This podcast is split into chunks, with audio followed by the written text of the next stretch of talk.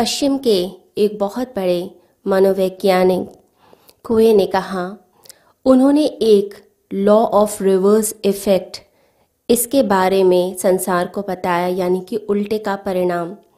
उनका कहना है कि मनुष्य जो भी चाहता है उससे हमेशा उल्टा ही उसके साथ हो जाता है। चाहता है सफलता, मिल जाती है असफलता। चाहता है सुख, मिल जाता है दुख। चाहता है खुशी, मिल जाते हैं गम। तो ज़िंदगी में कुछ भी जो वो चाह रहा है, जो वो उल्टी चीज़ चाह रहा है, वो पूरा नहीं हो पाता है। और मनुष्य रोता है, चिल्लाता है, तड़पता है कि मेरे साथ ही ऐसा क्यों हो रहा है। वह अपने कर्मों को दोष देता है, भाग्यों को दोष देता है, वह भगवान को दोष देता है। तो जो व्यक्ति एक चाह के साथ चल रहा है, इच्छा के साथ चल रहा है, यानी कि वह अस्तित्व के विपरीत खड़े हो गया, उसकी मर्जी के खिलाफ खड़े हो गया है। और जब अस्तित्व के, एग्जिस्टेंस की मर्जी के हम खिलाफ चलने लग जाते हैं तो अस्तित्व तोड़कर रख देता है, फिर वो आगे नहीं जाने देता है।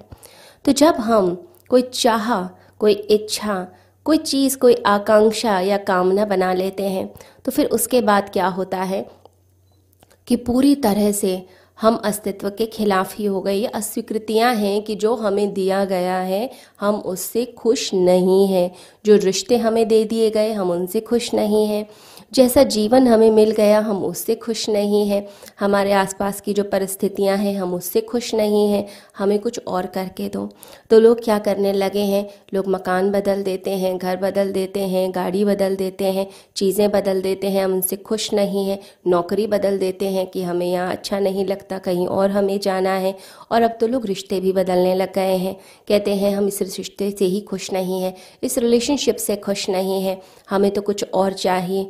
वो जो कुछ और कुछ और की बात मन में आती है, जो चाह आती जाती है, वो आपको न जाने कहाँ लेकर चली जाती है, आपको पता भी नहीं चलता।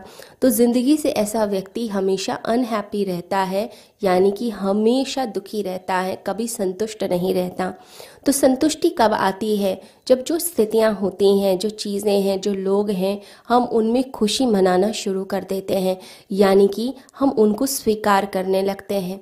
परम आस्तिकता का भाव होता है, परम स्वीकार का भाव, यानी कि हमने सब चीज़ों को एक्सेप्ट किया।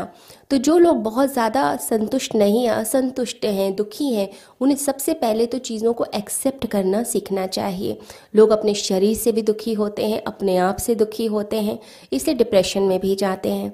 जो लोग अपने आप को पसंद नहीं करते, बाहर वालों को ही नहीं, हम अपने को भी पसंद नहीं कर रहे, हम अपने आप को भी अस्वीकार कर रहे हैं, हम चाहते हैं कि हम भी कुछ और ही हो जाएं, जैसे हैं वैसे ना रहें, ऐसा व्यक्ति डिप्रेशन में जाएगा ही जाएगा, ऐसा व्यक्ति कभी खुश नहीं होगा। इसे आत्मघृणा कहा जाता है। तो आत्मघृणा से ही मन के सारे रोग पैदा होते हैं, मानसिक समस्याएँ आती हैं।